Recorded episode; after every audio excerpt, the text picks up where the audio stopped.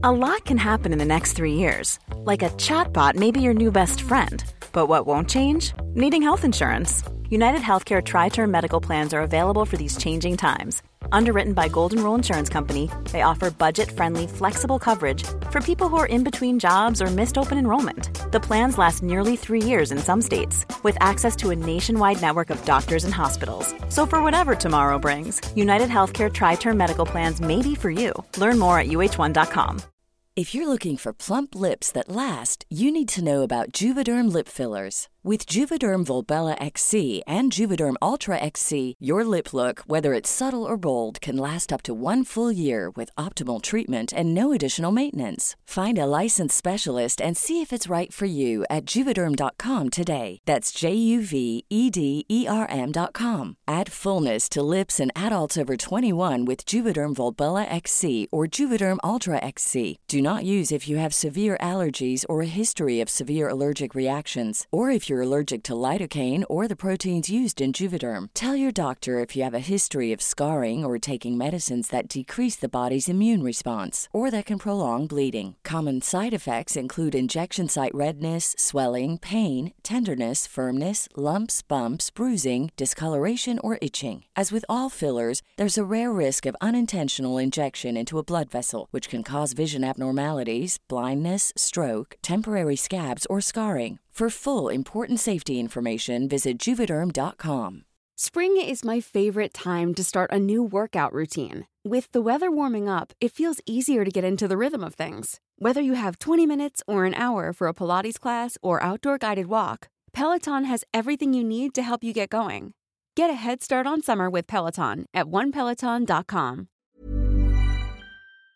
Il m'a fallu bah, 29 ans, hein, parce que j'ai fait mon coming out donc il y a trans il y a 3 mois. Et du coup, elle m'a embrassée et ça a tout. J'ai dit Ah, donc c'est donc ça l'attirance Ma vie, en fait, pendant tous ces 10 ans, ça a été un peu un mensonge à moi-même. Et je pouvais plus lui mentir à elle non plus. À la fin de la relation avec, euh, avec le papa de ma fille, euh, je pouvais coucher avec lui, mais je pouvais plus l'embrasser en fait. Quand là, aujourd'hui, embrasser, genre, je pourrais faire que ça. Ouh là là, c'est la décadence. La colère de Dieu va s'abattre euh, sur la France.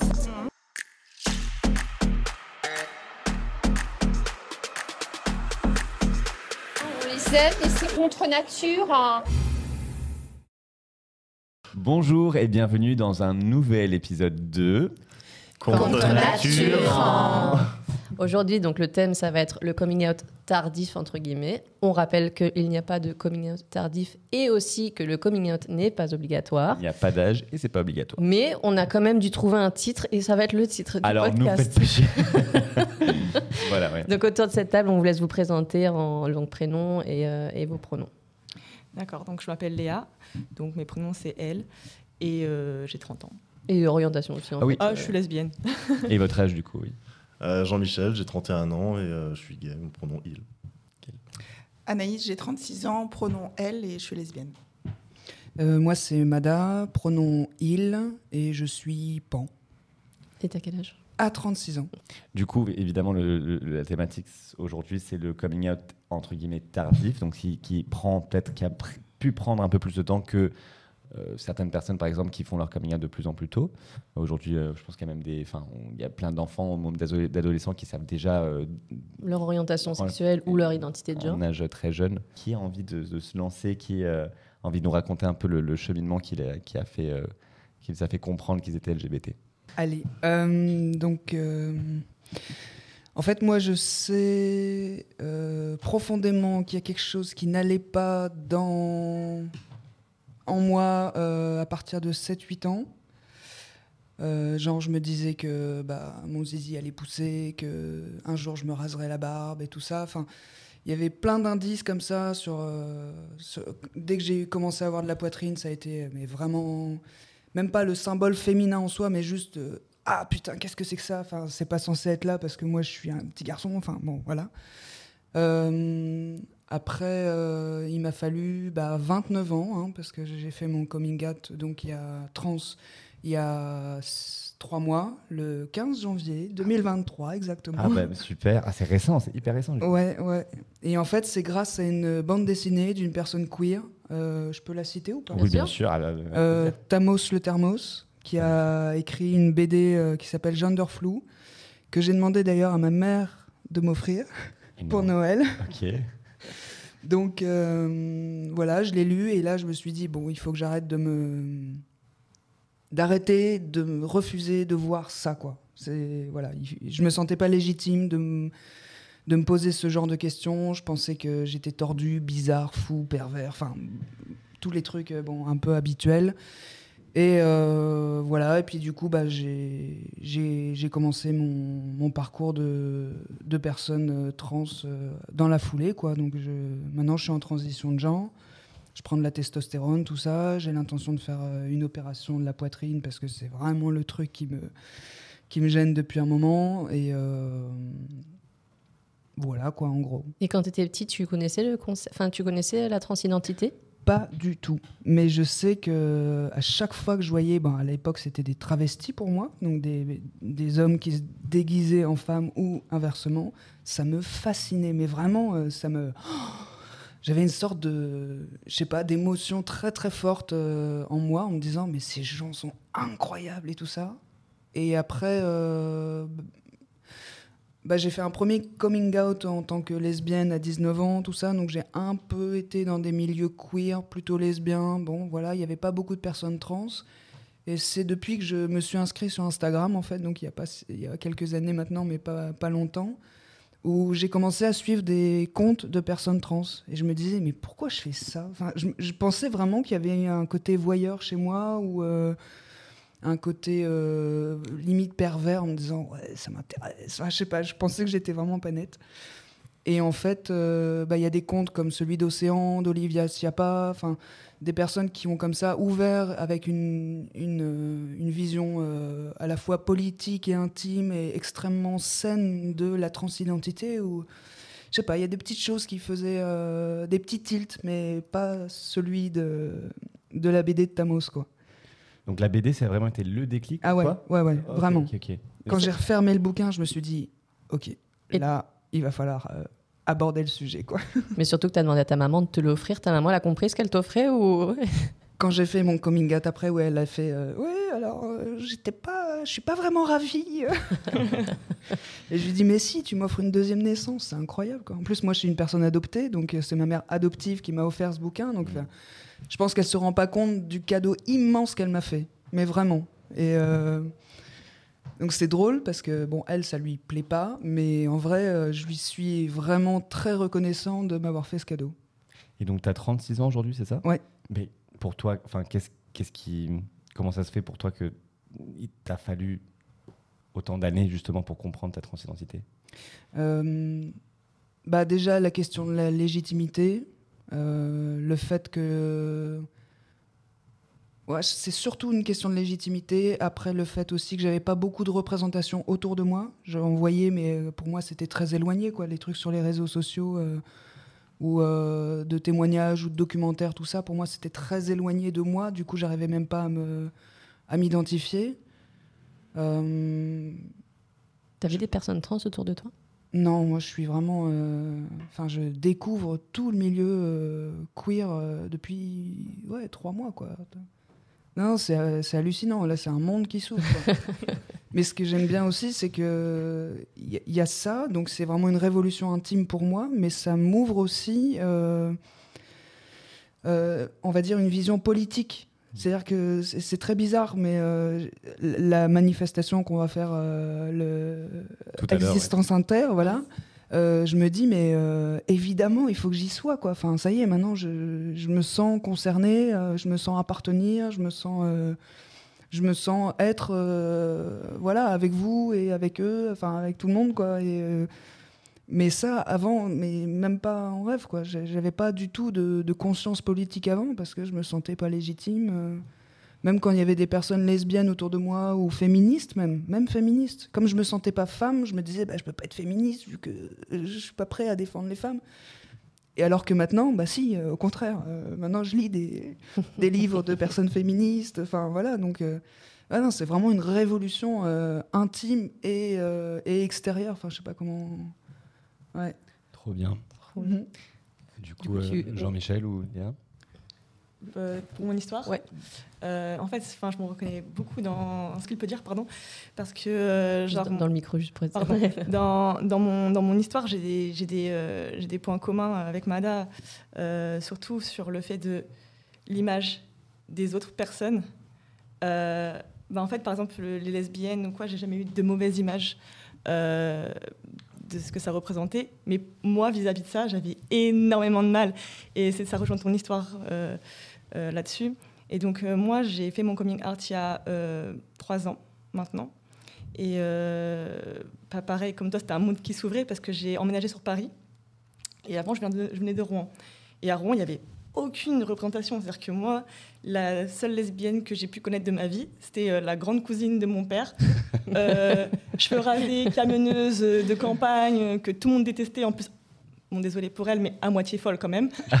Donc ça n'aidait pas, ce qui n'avait rien, aucun lien avec sa sexualité. Mais moi, je l'ai connue à 7 ans. euh, Pour moi, ça avait un lien, parce que tout le monde disait, ouais, la lesbienne là-bas. Donc pour moi, ça avait un lien. Ou c'est pas la meilleure représentation pour toi, quoi. Clairement pas. Ok. Clairement pas. Et t'avais quel âge? J'avais, quand je l'ai rencontré, Non, Quand t'avais ton coming out euh, mon coming out, j'avais 27 ans. 26, Ok, ouais, ok. 27, 26, 27. 27, ok. C'était un peu pas clair, mais voilà, ça commençait comme ça. Et du coup, bah, quand j'ai emménagé sur Paris, j'ai plus fréquenté de personnes euh, queer euh, et j'ai vu qu'il y avait un, un autre monde et que c'était pas juste mon, mes, mes clichés que j'avais. Et ça a tout changé parce que surtout il y a des personnes racisées. Moi, je, je suis métisse et encore une fois, même si je suis très claire et white passing, Hmm. bah en fait, je, me, je voyais, je voyais jamais de femme noire être lesbienne ouvertement. En plus, il y a beaucoup ce truc de, c'est un truc de blanc. Mm. Faut dire ce qui est. Mm. Et moi, j'étais là en mode, bah, c'est bizarre parce que quand même, je ressens des choses qui sont pas censées être ressenties. Et puis, bah, j'ai rencontré euh, via les réseaux sociaux euh, des personnes style Mariana Bengue, des choses comme ça, enfin des Mhm. personnes comme ça, qui, elles, clairement cassent les codes. Et je me suis dit, mais je me reconnais grave dans cette énergie. Et euh, le cheminement s'est fait, s'est fait, pardon. Et euh, j'ai rencontré aussi une personne qui était bi. Et un soir, on buvait des coups ensemble et elle me dit oui, euh, je suis bi, etc. Et là, j'ai pris le courage à deux mains. J'ai dit, il faut que je dise à quelqu'un, au moins une personne, que je suis bi. Enfin, maintenant, je suis lesbienne, mais à l'époque, je me considérais comme bi parce que je datais des, des mecs, etc. Donc, euh, Mais parce que tu le connaissais pas encore, t'étais un peu confuse aussi. Parce que je tu- forçais. Ouais, tu forçais, ok. je forçais, franchement. je me disais princesse avec un, enfin, princesse avec un prince. Euh, Avec le princesse, le, monde, le monde était très fermé pour moi. C'était très. euh, Et donc, du coup, euh, elle me dit qu'elle est bi. Et moi, je lui dis, bah, franchement, je me questionne, mais encore une fois, légitimité. Je me sentais pas légitime parce que j'ai jamais embrassé de meuf, euh, ni même dragué de meuf, en fait. Et euh, ni plus. Enfin, voilà. Et elle me dit, mais en fait, il n'y a pas besoin de, de ça pour être légitime. Enfin, juste, tu sens attiré, euh, voilà. Et bon, le soir même, je sais pas si c'était pour me tester ou quoi, elle m'a embrassée. Ah ouais, par contre, consentement. Hein. Non, elle m'a demandé. Elle m'a Ah, demandé. ok. Elle m'a demandé. Franchement, elle a fait les choses bien parce qu'on était en soirée. Et euh, le pire, c'est qu'il y avait des gars avec nous. Et moi, ils m'intéressaient pas du tout. Genre là, j'étais déjà dans un niveau où je voulais plus. Et euh, elle vient vers moi, elle me dit Je peux t'embrasser? Et je lui dis Oui. Elle me dit T'es sûre? Je dis Bah oui. moi, j'avoue que j'étais un peu. Living. J'étais un petit peu audacieuse. Je... J'avais peur. Et du coup, elle m'a embrassée et ça a tout. T'as ressenti quoi quand elle t'a embrassé Je dis Ah, donc c'est donc ça l'attirance. C'était- Elle est concrète. enfin, t'as ressenti quelque chose que t'avais pas ressenti avec les mecs? Ah oui, clairement. Enfin, pour moi, c'était c'était ça l'attirance, quoi, en fait. Mm. Genre, les mecs, euh, je me forçais à les embrasser. Je me dis, bon, bah, il faut les embrasser à un moment donné. Alors que quand elle m'a embrassée, bah, juste, euh, enfin, je sais pas, ça, ça me faisait des papillons dans le ventre, quoi. Ce qui m'était jamais arrivé avant, en vrai. Désolée pour mes ex. Une pensée à eux, mais, euh, mais voilà, en fait. Et du coup, euh, là, ça a tout changé. Bah, dès qu'elle m'a embrassée, après, je me suis dit, il faut que je date des, des meufs. Et Tinder est arrivé. Trop bien. Ouais, et du coup, j'ai rencontré ma copine. Voilà. Ça fait, euh, ça fait un an qu'on est ensemble et on vit ensemble. Du coup, c'est ta première relation euh, sérieuse première- avec une femme. Oui. Trop bien, super. Oui, et elle l'a su longtemps après, c'était trop drôle. Ah, ok. Ouais, genre euh, en mode random une soirée, et, et genre j'ai une amie qui dit bah alors c'était quoi d'être sa première meuf? Et elle me regarde en mode euh, ça veut dire quoi ça? Et je dis je t'expliquerai après, t'inquiète. C'est une longue histoire. C'est hein. une longue histoire. Est-ce que du coup, vous, vous deux, vous vous reconnaissez dans, dans ce que Léa a dit et surtout dans le fait de, de vous forcer avec l'autre genre, d'être en relation avec l'autre genre? Alors moi, je pense que je me reconnais pas dans le fait de me forcer avec l'autre genre, parce que alors pour le coup, moi j'ai été en couple euh, avec euh, le papa de ma fille euh, pendant 16 ans. Ok. Ah, mais 16 ans quand même. Hein. Ouais, 16 ans. 16 ans. Ouais, 16 ans. C'est un, record ici. dans cette table, je pense que Ah ouais, on est sur c'est 16 la ans là. On est sur 16 ans. Chapeau, chapeau. Bravo. On est sur 16 ans. euh, alors, on s'était séparés il y a une dizaine d'années. On s'est séparés euh, un peu moins d'un an. Et euh, à l'époque, j'avais euh, une seule copine qui était lesbienne. Euh, j'avais pas du tout de représentation. Alors, pourtant, j'étais dans un milieu euh, plutôt assez mixte, mais effectivement, pas du tout de, représenta- de représentation euh, lesbienne euh, ni gay d'ailleurs, euh, enfin, ou très très peu. Et euh, c'est une pote que j'avais et qui est venue un, un soir à la maison, à qui j'ai fait des avances euh, pendant cette séparation, euh, et qui m'a fait genre, mais qu'est-ce que tu fais, tu vois? Qu'est-ce que tu lui as dit?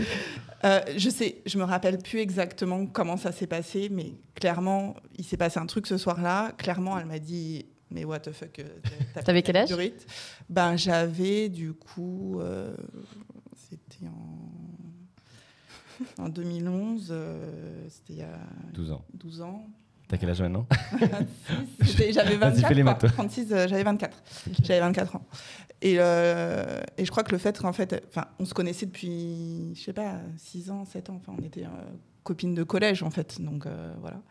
Je crois que le fait qu'elle me, mette un bâche comme ça, donc je ne saurais jamais si elle m'a mis un bâche juste parce qu'en fait elle a été étonnée ou si je ne lui plaisais pas, ce qui est aussi complètement possible en fait. hein. Mhm. Mais je pense qu'en fait ça m'a, genre, j'ai ouvert une porte et je crois que la porte elle s'est refermée aussi sec quoi. Mais ça devait pas être une bonne expérience pour toi du coup parce Ça n'a que pas été une mauvaise expérience. Ok. Juste, je me suis dit, euh, ok, je sais pas, t'étais parti dans un truc, euh, puis voilà. Parce qu'à ce moment, tu, tu pensais que tu pouvais commencer à explorer ta sexualité. Je pense que j'aurais pu explorer à ce moment-là ma sexualité si effectivement elle n'avait pas fermé la porte. Après, euh, bah, je me suis remis avec le papa de, de ma, de ma fille. Euh, je lui ai d'ailleurs dit ça. J'en ai parlé avec lui. Donc c'est pour ça que quand je lui ai fait mon coming out, ça a été la première personne à qui j'ai fait mon coming out en fait euh, il y a moins d'un an maintenant. le père de ta fille. Ouais. Mais comment il a réagi quand tu lui as dit euh, d'ailleurs j'ai ressenti des choses pour mon ami ou quand je lui ai dit que j'avais fait des avances à, à cette fille-là, euh, il n'a pas été étonné. Enfin, je sais pas, c'était un peu bizarre. Enfin, c'était. Quoi limite il s'y attendait ou euh, Ben, je sais pas. En tout cas, c'était pas genre. euh, ça n'a pas été genre euh, la douche froide. Ça n'a pas été non plus euh, la crise de nerfs. Je pense que pour lui, c'est beaucoup plus simple en fait que aujourd'hui je sois lesbienne que si j'étais repartie avec un mec. en fait. Ah ouais. Ah ouais. ok. Ouais, à mon avis, c'est un peu plus facile parce que du coup, il a, bah, il a plus de prise, quoi. Enfin, il, il peut plus rien faire aujourd'hui. Enfin, je, quand je, bon, je vais revenir un peu en arrière quand même. vas-y vas-y. Je- J'essaie de me remettre dans le bon sens. Euh, quand j'ai fait mon coming out, enfin, je, voilà, je lui ai dit qu'on, je lui ai dit que je voulais qu'on se sépare. Sur le moment, je lui ai pas fait mon coming out tout de suite, tout de suite, mais il a effectivement essayé de me dire, mais non, ça va aller, machin. nan, nan. Et là, du coup, je lui ai balancé cash en disant, mais écoute, je suis lesbienne, laisse tomber, en fait. Donc, euh, il m'a, ça a été un peu un choc parce que je pense qu'à ce moment-là, il a capté que du coup, euh, c'était, ben, voilà, c'était vraiment définitif. Et on avait eu plusieurs séparations avant, donc euh, voilà. Là, ce truc-là a permis d'asseoir la séparation complètement, en fait. Mais à côté de ça, il m'a dit, ok, enfin, je suis pas étonnée. Mais d'ailleurs, tous les gens à qui j'en ai parlé, en fait, personne n'a été étonné. Tout le monde le savait sauf toi en fait. Ouf. Enfin, c'était ouf, vraiment. Il y a que- enfin, 95% des gens, j'ai personne qui m'a fait Ah bon? Mais du coup, qu'est-ce qui t'a poussé à faire ton coming out? Ou à comprendre que tu étais lesbienne? Ouais. Parce que toi, contrairement à Mada, euh, on dirait que t'étais pas du tout au courant de ta. Moi, j'étais pas du tout au courant, ouais. Waouh, ok. Ouais, moi, je me suis jamais posé de questions, en fait. Moi, petite Anaïs, bien sage, j'ai toujours tracé ma route, genre, j'ai toujours fait ce qu'il fallait faire. Je crois que ma vie, c'est ça. Ma vie, c'est. euh, faut euh, être bonne à l'école, on est bonne à l'école. euh, faut, être, euh, faut avoir son permis à 18 ans, on a son permis à 18 ans. faut passer son, sa licence, son truc. faut avoir un appart, faut avoir un chien. J'ai même un chien. Euh, C'est sûr que t'es mais- pas hétéro en fait. Finalement. non, mais vraiment, c'était genre, euh, voilà, trace- j'ai tracé euh, ce que je pense, euh, ce ce que je pensais que les gens attendaient de moi. Attention, j'ai pas une famille en plus qui, qui je pense, m'aurait pas accueilli euh, si je l'avais dit, si je m'en étais rendu compte plus tôt.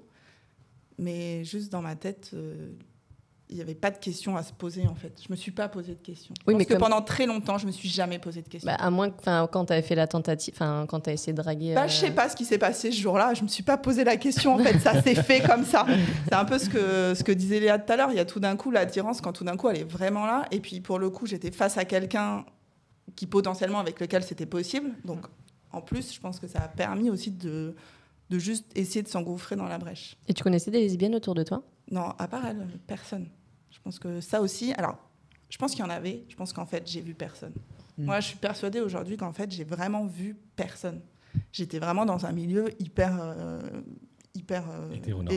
hé- hétéronormé, mais aussi enfin, euh, un milieu très mixte, en fait. Ouais. Très mixte, aussi bien socialement que, que je pense euh, sexuellement, que tout ça. Mais en fait, je ne voyais pas. Mhm. Je pense que vraiment, moi, j'ai j'ai une sorte d'œillère qui s'est mis. Et c'est quoi le déclic du coup pour toi? Alors moi, le déclic, je pense, aujourd'hui, c'est l'arrivée de ma fille. De ta fille Ouais, exactement. Donc, je suis maman d'une petite fille de 5 ans. Et, euh, et en fait, en, ben, je, je me reconnais du coup dans ce que tu disais tout à l'heure sur l'aspect un peu politique. Je pense qu'en devenant maman, je me suis mis à me poser des questions. Mhm. Euh, Qu'est-ce que je veux pour ma fille, en fait? Comment je veux qu'elle grandisse? Qu'est-ce que je veux qu'elle soit? Et en fait, je veux juste qu'elle soit elle. Mm. Et, euh, et je pense que c'est vraiment ça qui m'a amené à me. Voilà, moi, je lui ai toujours parlé euh, des différents types de familles. Euh, euh, Il y a même eu une, une époque dans sa vie où euh, elle disait qu'elle était un garçon. Alors, ma fille s'appelle Rose. Euh, je me rappelle quand on, a, on a décidé du prénom très tôt, on l'a dit tout de suite, et j'ai dit tout de suite, je vous préviens, je veux pas de rose, j'aime pas le rose. Bon. Et tu t'appelleras. Rose. Donc j'adore ce prénom, elle s'appellera Rose, mais s'il vous plaît, m'offrez pas de rose pour elle, j'en veux pas. Quoi. Euh, bon, euh, elle est en rose et en licorne toute la journée maintenant. Euh, mais, c'est son... mais pour le coup, c'est son choix et c'est elle qui choisit. Enfin, moi, elle a toujours choisi comment elle s'habillait depuis qu'elle est toute petite. Elle a toujours euh, même être venue avec moi choisir ses vêtements dans les magasins. Enfin, j'ai toujours laissé être hyper libre. Et euh, je pense que c'est la liberté que j'ai voulu donner à ma fille qui, du coup, m'a permis d'aller chercher la mienne. Très C'est clairement. beau. Ouais, Mm. mais ça, c'est, ça, c'est ouf. Mais je, je trouve vos deux histoires, elles se rejoignent dans le sens où euh, pour être disponible pour les autres, vous avez dû être disponible pour vous. Enfin, je trouve dans les deux histoires, ça, ça ressort d'abord être là pour vous, pour être là pour les autres. Ouais. Mais, trouve. ouais. mais c'est vrai que moi, c'est par contre, c'est le fait de l'avoir elle. Enfin, moi là, vous me voyez, je suis hyper souriante et tout. Euh, je pense que vous m'auriez vu il y a un an, j'étais comme ça, quoi. Comme plus introverti J'étais- ou plus. euh, Enfin, je souriais pas quasiment. Le sourire, euh, je savais pas ce que c'était. Enfin, je, la- cette notion. Moi, j'ai beaucoup, bah, du coup, avec ma fille, beaucoup tout ce qui est, euh, tout ce qui est émotionnel, tout ça, être capable qu'elle soit capable de détecter elle ce qu'elle ressent. Bah, pour ça, il a fallu que moi j'apprenne à détecter ce que moi je ressentais et surtout que j'aille connecter à des choses que je n'avais jamais connectées dans ma vie. Et c'est ça qui m'a fait aussi me poser beaucoup la question en me disant mais pourquoi tu t'es jamais heureuse en fait? Enfin, J'étais jamais heureuse. Et c'est ben, En fait, renaissance avec ta, Ouais. ton enfant. Quoi. Renaissance avec mon... Alors, pas renaissance avec mon enfant, attention. Elle m'a fait me poser mes... les questions. Par contre, renaissance, en... quand tout d'un coup, j'ai mis le doigt sur le fait que j'étais lesbienne et qu'en fait, relationner avec des hommes, c'était pas OK, mais relationner avec des femmes, ouais. Ok. Et toi, du coup, Michel? Euh, bah, moi, en fait, j'ai fait mon coming out à 26 ans, quasiment 27 ans. Euh, T'as quel âge aujourd'hui? j'ai 31 ans, 31 ans. donc ça fait quasiment 5 ans. Ok. Euh, mais euh, en fait, je l'ai fait parce que je- j'en ai vraiment ressenti un besoin, mais qui était. euh, je je m'en suis rendu malade, en fait. J'en étais malade de, de ne pas accepter moi-même déjà qui j'étais. Euh, je, je sais que je suis attiré par les garçons depuis, euh, je pense, que j'ai 15-16 ans. 15-16 ans, Ouais. Donc, Euh, donc pas quand t'étais jeune, enfin jeune, plus jeune, quand t'étais enfant, adolescent, tout ça, non? Pas, en tout cas, ça m'a ça m'a pas marqué. Ok. Et, et en fait, dans mon entourage, quand j'étais vraiment enfant, j'habitais en pleine campagne, euh, fin fond de la Franche-Comté, euh, petit village, 1300 habitants, donc euh, voilà, pas de, aucun couple euh, LGBT, euh, voilà, personne, personne LGBT autour de moi. Euh, et euh, le, le premier contact que j'ai eu avec un, un mec gay, c'est quand j'étais au lycée, où j'ai un, de mes- un de mes camarades de classe qui a fait multiples tentatives de suicide parce qu'il a fait son coming out à ses parents et qui a été rejeté. Waouh. Euh, et, donc, ben, forcément, moi qui commençais à me poser des questions à ce même moment, je me suis dit, bon, ok, c'est pas ok de faire son coming out, c'est pas ok d'être gay, et ben, on va rentrer dans le moule et on va de- redevenir hétéro, tout va bien, et on va remplir euh, les, petites cases, un peu comme, euh, tu disais tout à l'heure, hein, voilà, on se met dans les cases euh, et tout va bien, tout va bien se passer. Et ça a duré pendant, pendant une dizaine d'années. Euh, j'ai été en couple avec une femme pendant euh, 7-8 ans. Alors, par intermittence, on n'a pas été en permanence ensemble, mais, euh, mais ouais, j'ai eu une relation assez longue comme ça. Et euh, jusqu'à un jour où, euh, un soir, je me suis dit, ben non, en fait, c'est plus possible. Mm. Alors, on vivait pas ensemble. J'étais chez elle et j'ai eu un déclic de, non, en fait, c'est plus possible. Ben, J'avais 25 ans à peu près. Et je lui ai dit, ben désolé, il faut que je m'en aille. Et je suis parti. Je lui ai jamais dit, je lui ai jamais fait mon coming out. Euh, je lui ai jamais dit pourquoi j'étais parti. Juste, j'ai dit, c'est plus possible, désolé. Et c'était dû à quoi ton déclic? C'était quoi? T'as regardé quelque chose en particulier ou? En, en fait, ça me travaillait déjà depuis un bon moment. Euh, J'étais effectivement, bah, j'ai j'ai- j'ai lu pas mal de romans. de- J'aime beaucoup lire, donc euh, beaucoup de romans qui, évoquaient euh, bah, le, monde queer en fait. Et donc ça m'a fait, ça m'a amené, ça m'a fait avancer dans ma réflexion. Jusqu'à ce jour-là où euh, je me suis dit, bah, en fait, non, c'est vraiment plus possible. Je peux plus me mentir à moi-même, déjà, parce que c'est ma vie, en fait, pendant tous ces 10 ans, ça a été un peu un mensonge à moi-même. Et je pouvais plus lui mentir à elle non plus, par respect. Et donc, euh, donc j'ai décidé de rentrer chez moi. Et, euh, et il m'a fallu encore euh, un an et demi avant de faire mon coming out. Est-ce que tu dirais que tu avais de l'homophobie intériorisée ou pas? Je pense pas forcément. Alors après, je- je- je me- je- j'ai plutôt tout renfermé. Euh, j'ai mis toute cette case euh, bon, ben, gay euh, dans un, dans un placard vraiment bien fermé à clé et, euh, et on n'en parle plus. J'ai vécu en, en hétéro hein, pendant, pendant toutes ces années-là. Ça, ça, ça m'est revenu au visage à plusieurs reprises. Euh, ce qui a été, je pense, plusieurs fois les cas de rupture avec, euh, avec, avec cette, cette femme. Et, euh, et en fait, à chaque fois, je travaillais sur moi pour le ren- re-renfermer et le, et le cacher. Non, après, j'ai pas, j'ai pas eu ce, ce sentiment d'avoir de l'homophobie interne. Et tu crois que si tu avais eu cette première référence, du coup, tu dis que c'était- je sais pas si c'était un ami, non, c'était quelqu'un de ton, de ton lycée qui a C'était un, c'était un collègue de, de classe. ouais. Ok, est-ce que tu, donc du coup, c'était un peu ta première approche au monde gay ou une personne gay? Est-ce que tu penses que si cette personne n'avait pas été dans ce cas, si ça avait été une personne assumée ou qui se sentait bien dans sa peau, qui n'avait pas fait de tentative de suicide, est-ce que tu crois qu'aujourd'hui, tu aurais fait un coming out plus tôt ou tu aurais mieux associé, tu n'aurais pas enfoui euh, ton Je pense, que, je pense effectivement que je l'aurais pas enfoui autant. Le faire plus tôt, je suis pas sûr. Euh, parce que je suis je- je- en pleine campagne, c'est pas forcément le milieu le plus euh, ouvert. Même si j'ai une famille qui est hyper ouverte et qui m'a accepté direct. Euh, mais je suis euh, le dernier d'une fratrie de quatre enfants. Je suis le seul garçon. Ah J'ai trois sœurs. Ah oui. Mes parents voulaient impérativement un garçon. Surtout mon père. Mais, euh, mais voilà, donc il fallait impérativement un garçon. Alors en plus, bah, du coup, euh, j'ai eu entre, indirectement cette pression de bah, voilà, je suis le garçon. Je dois Le. Avoir la femme, le- les le nom, la femme, les enfants, de préférence un garçon, pour Mhm. pouvoir perpétuer le nom de famille, etc. Mais qui, qui, au final, je l'ai- ça n'a pas été dit à proprement parler, même si euh, euh, quand j'étais en couple euh, à, à- à l'époque avec, avec la femme, bah, à plusieurs reprises, on m'a dit Bon, c'est quand que tu, tu nous fais des petits-enfants euh, Oh euh, le repas de famille, euh, le repas de famille où, au moment où je commençais vraiment à me poser des questions, genre le baptême de, de mon neveu, où j'ai la grand-tante qui me dit Bon, alors, c'est quand que tu nous ramènes une nana à la maison? Ça, c'est le pire, les dîners familiaux, ouais. quoi. L'angoisse. Et, et ça pouvait pas être euh, autrement dans la, dans, dans la réflexion, euh, dans mon entourage, que euh, ben, je ramène un jour une nana. Et toi, dans ta tête, as dû, ça a dû cogiter beaucoup, non De qu'est-ce que je dis, comment je me sens, qu'est-ce que je, qui je suis. C'est ça. Jusqu'à un jour où. alors, j'ai fait mon coming out la première fois à une de mes cousines. Et deux mois après, à mes parents.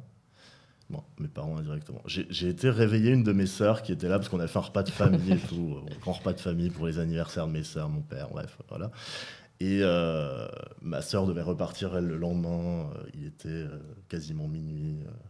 J'étais j'étais là réveillé. euh, j'ai- je venais d'écrire une lettre parce que j'ai pas pas, pas réussi à faire mon coming out à mes parents de vive voix.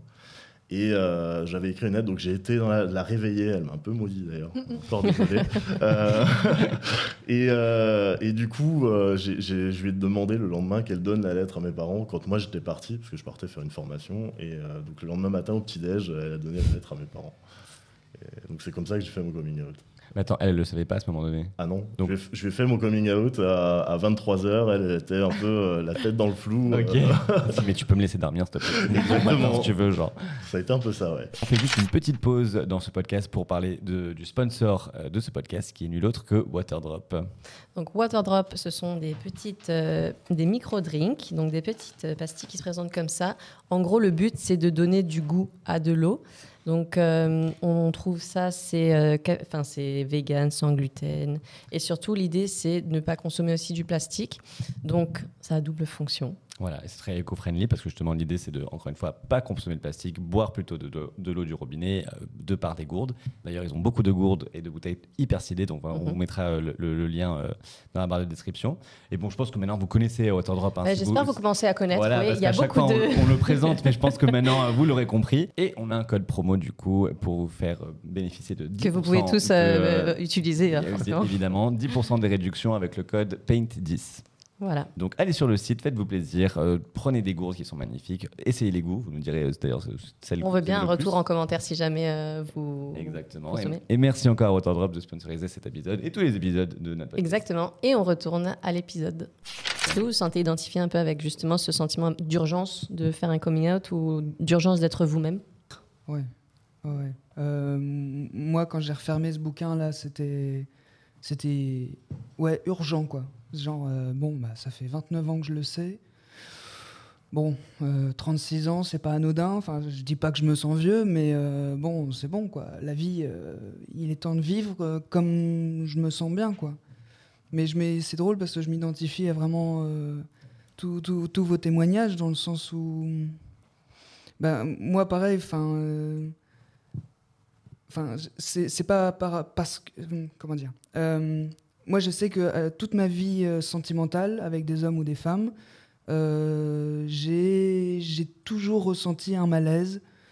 Genre, la première nana avec qui j'étais, on a été six ans ensemble, donc c'est pas anodin non plus, on s'est paxé, tout ça.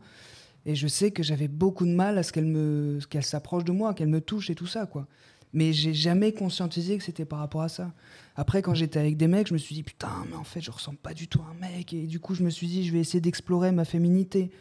Et là, c'était l'horreur parce que j'avais vraiment l'impression d'être un clown, quoi. Enfin, tu sais, les mauvais, les traits, les, pathétiques travestis. Enfin, un truc vraiment triste, quoi. Et je me sentais vraiment comme ça. Et du coup. euh, Là, je me dis, mais en fait, non, ça y est. Enfin, donc il y a trois mois, là, je me suis dit, putain, mais euh, oui, donc maintenant, c'est ça. Euh, allô, le monde. euh, en fait, c'est parce que, euh, enfin, j'ai été mal parce que, ouais, j'ai malheureusement, j'ai fait aussi beaucoup de tentatives de suicide, mais j'ai jamais fait le lien. Mais maintenant, je commence à, comprendre peut-être quoi, toutes les dépressions que j'ai faites et tout. Enfin, waouh, je suis parti loin, quoi. Et toutes les consommations de produits, de substances aussi, pour essayer de de surtout pas ressentir ce que je pouvais ressentir, quoi. Mais du coup, ouais, là, maintenant, bah voilà, je, je consomme plus, je me sens très bien comme ça, je me sens enfin aligné avec qui je suis. Et du coup, oui, c'est cette urgence, quoi. Et alors, ce qui est bizarre, c'est que moi, j'ai pas fait mon coming out, enfin, j'ai pas été voir ma mère en disant, bon, voilà, machin. Moi, je l'ai fait sur les, sur les réseaux, quoi. Genre, euh, tout le monde sur le même pied d'égalité, ceux qui me suivent, ceux qui Waouh. me suivent pas. euh. Et tes parents et tout ça, ta famille te suit sur les réseaux enfin, Euh, ma mère me suit, il n'y a que ma mère qui me suit sur Insta. Et euh, étrangement, pendant 15 jours, euh, un mois, elle, elle m'a jamais recontacté. Ou alors, quand on s'est contacté, elle m'a surtout pas parlé de ça. Et euh, bon, j'aime bien ma mère, hein, mais c'est un peu compliqué. Et surtout, euh, bon, quand il y a des choses importantes à aborder, elle aime bien mettre sous le tapis, quoi. Et du coup, euh, quand elle est venue à Paris, là, il y a peu de temps, enfin en février, je lui ai dit, bah dis non, t'as pas réagi par rapport à mon post sur mon compte? Et là, bah, elle m'a fait un discours. Bon, je vais être un peu dur, euh, un peu transphobe, euh, dans le sens, euh, oui, alors est-ce que tu serais pas influencé par des mauvaises fréquentations, tout ça, le lobby LGBT, euh, et puis tout ça, c'est pas très naturel, et puis tu sais, moi, je me suis jamais sentie très féminine. Je- ok, mais en fait, je m'en fous de tout ça. Enfin, je- c'est pas ton avis que je demande, c'est juste t'informer, te tenir informé. Enfin, je veux dire, j'ai 36 ans, je fais ce que je veux de mon corps, j'ai plus besoin d'un aval, quoi, ou d'une bénédiction, quoi. Mais, euh, mais après, ce qui est touchant aussi, c'est que bon, elle me dit tout ça, et en même temps, elle me dit, mais bon, je te donne mon avis, mais euh, ce n'est pas un rejet de ma part. Hmm. Donc euh, là, je suis un peu, un peu le cul entre deux chaises parce que bah, du coup, je sais pas trop quoi. Parce que je sais que dans son fort intérieur, elle est absolument contre, si on pouvait être pour ou contre. Enfin bref, elle, elle est contre.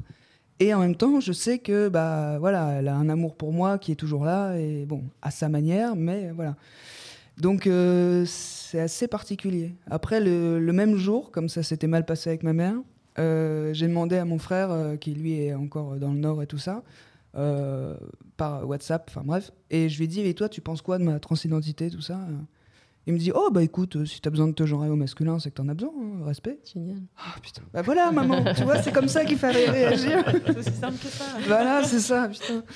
Et, euh, et voilà, et euh, avant même de faire mon coming out, moi j'étais avec euh, quelqu'un, euh, avec un homme euh, dans ma vie affective.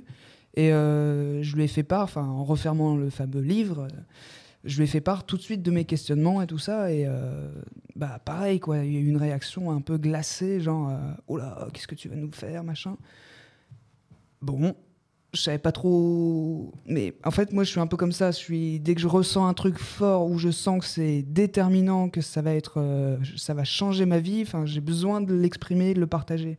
Donc, il y a un peu un truc de de nécessité, ouais, de- d'exprimer qui je suis et, et tout ça, quoi. Ouais, toi, tu vas cacher sur les réseaux sociaux, quoi. Allez, bim, tout le monde. Bah ouais, moi, je, je m'en fous un peu de ce qu'on va penser, en fait. Vous vous sentez euh, identifié par enfin, ce besoin d'urgence ou? Ah ouais, moi, l'urgence, euh, clairement, aussi. Mm. Euh, mais euh, ça me fait repenser à ma fille aussi, ce qu'on disait tout à l'heure. En fait, je crois que ce que j'ai appris dans, dans ma maternité, c'est euh, d'en avoir rien à foutre du jugement des autres. Mm. Parce que j'avais pas la manière de d'éduquer ma fille comme la plupart des gens que je connaissais le faisaient.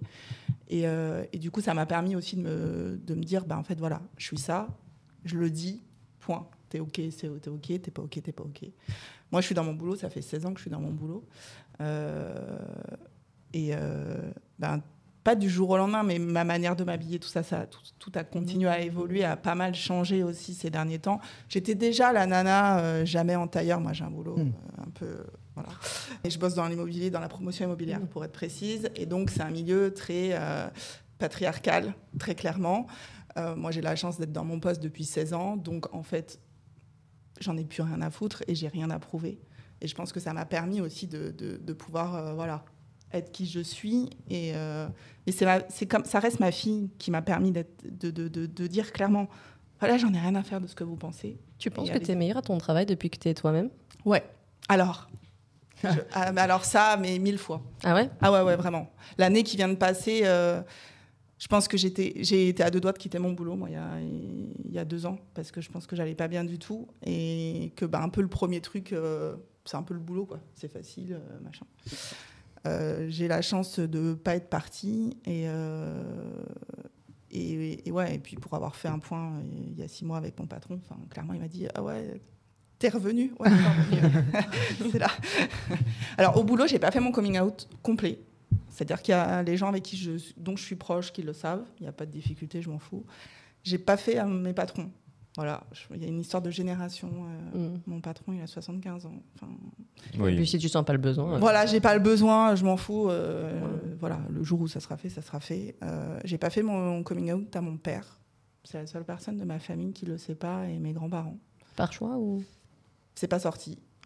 Moi, c'est-à-dire que je, que je vois très bien quand tu parles d'urgence et quand ça doit sortir. Ben, ma mère, euh, un jour, j'ai pris mon téléphone, je lui dis voilà, j'ai rencontré, une- j'ai rencontré quelqu'un. Ah, d'accord, euh, c'est une femme. Ah, ok. Euh, franchement, moi, j'ai eu aussi un peu ce truc genre de ah, je m'attendais pas du tout à ce que ma mère réagisse de cette manière-là. Moi, elle m'a dit ah oui, c'est vrai, en ce moment, tu fais pas mal de choses avec des femmes tout le temps. J'ai passé une, une- l'année ou l'année et demie par ma maternité à effectivement me rapprocher beaucoup de, de cercles de parole féminins, de trucs comme ça, parce que en fait, on est seul. Enfin, on est seul quand on est LGBT, on est seul quand on est mère. Je pense que moi, c'est ça aussi qui m'a permis de, de tout ressortir. Et donc, elle a commencé à me dire, oui, c'est vrai que tu fais beaucoup de trucs avec des femmes, machin. Je dis, alors, stop, en fait. je t'explique. Euh, le milieu dans lequel, là, je viens d'être, plus hétéronormé, il n'y a pas. je suis la seule lesbienne de ces espaces-là. Il n'y a personne d'autre. Enfin, vraiment, pour le coup, euh, c'est pas dans ces espaces-là où je me suis dit, tiens, peut-être que je pourrais être lesbienne. Pas du tout. Mais euh, elle m'a dit un peu, euh, comme toi, Oui, parce que euh, quand on n'est pas très bien, euh, peut-être qu'on peut être influencé. Mmh. Ouais, je suis montée, moi, dans ces cas-là, je monte un peu. Mais euh, c'est redescendu. Bon. c'est redescendu. Mais c'est vrai que j'ai pas fait mon coming out à. C'est incroyable à chaque, du coup, à chaque fois que tu dis que c'est ton enfant qui t'a fait réaliser, parce que justement, moi j'aurais pensé l'inverse, que justement le fait que tu es un enfant, et ben, que tu te dises que tu vas, tu vas rester dans ce schéma Fallait qu'elle soit hétéro, libre. euh, ouais. Fallait qu'elle soit libre. Je crois que c'était le truc. Il fallait que je sois libre en fait. Je ne l'étais pas. Et je crois que c'est vraiment ce truc quoi. Ouais. Ouais, c'est un vrai truc de liberté. Ouais, le- c'est le un vrai coming truc out de aussi. libre, ouais, Vous êtes senti exactement. euh, libre aussi euh, Le fait d'avoir fait votre coming out, il y a un avant-après Ouais, clairement. Enfin, moi, enfin, je me, je me retrouve un peu dans les deux histoires. euh, sauf que, comme Mada, mes versions euh, vraie vie, j'ai pas fait sur le réseau, j'ai fait dans la vraie vie. Dès que j'ai su que je voulais date des meufs, j'ai dit à toutes mes potes, mais vraiment de manière très directe, en mode euh, Ah, j'ai installé Tinder, euh, j'ai sélectionné que les meufs. Et euh, elles m'ont regardé comme ça, en mode. euh, Pourquoi parce qu'en fait, il faut savoir que de base, je suis très pudique. C'est-à-dire que je parle pas de mes relations Ah avec ouais. mes amis. Donc j'en parle très peu. Et donc là, je sors, je dis ça.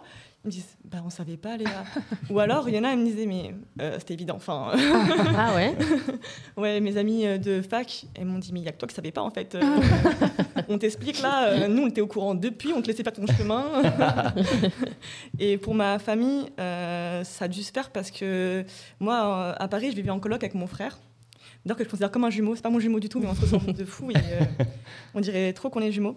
Et euh, bah, du coup, j'ai rencontré ma copine et euh, c'était un soir, euh, elle est restée dormir et elle est restée tout le week-end. Et en fait, je sais pas comment il a fait, mon frère, il, il savait que c'était pas une amie. Et je voyais comment il se comportait, il savait qu'il y avait quelque chose. Et puis après, ma mère, elle m'en parlait, elle me disait Mais ton frère, il me parle beaucoup d'une copine, etc. Je lui dis que c'était une amie, il me dit tu dates cette personne. Et moi, j'étais là, à un moment donné, il faut que moi, je contrôle ce qui va être dit et pas dit sur ce, que, ce qui se passe ou pas. Ouais. Donc j'ai profité euh, des vacances de Noël, euh, course de Noël, euh, fin d'année. euh. ma mère a pris un petit vin chaud. Je me suis dit, bon, Allez, c'est maintenant. C'est le moment. c'est le moment. Elle est détendue, c'est bon. Et donc je lui dis, je lui dis, écoute, euh, maman, euh, cette fameuse personne, euh, c'est pas une amie, c'est c'est une- c'est ma copine, genre copine copine. Et elle a fait ce fameux ah. ah, ok. Et, euh, gros blanc, grosse grosse gênance. Et puis moi je lui dis, bah si tu veux m'en parler, euh, enfin, je suis ouverte. J'étais pas du tout ouverte. J'étais gênée. en parle pas quoi. J'étais gênée, j'étais gênée. Mais bon, je voulais faire ce qui était à l'aise. Et elle me dit non, bah c'est bon, je sais ce que ça fait entre deux filles, euh, voilà. Et bon, bah ok, on est parti aussi sec, c'était super froid. Euh, mais je sentais qu'elle avait accepté, mais que ça lui faisait quand même mal, quoi. Mm. En plus, moi, je suis la seule fille. Pour le coup, je fais un peu l'inverse. La dernière, la seule fille. Donc, je pense qu'ils espéraient un peu le, le, le gendre. Enfin, je sais pas, mais ils avaient trop d'espoir en moi.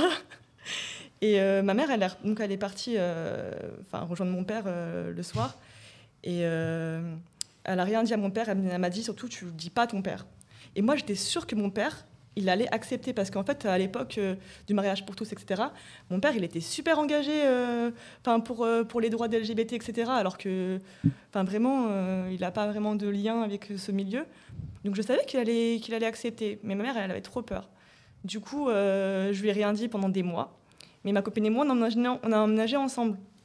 Donc mon père visite l'appartement. Oui, c'est grillé un peu quand même là. C'est grillé. Bah, C'est grillé.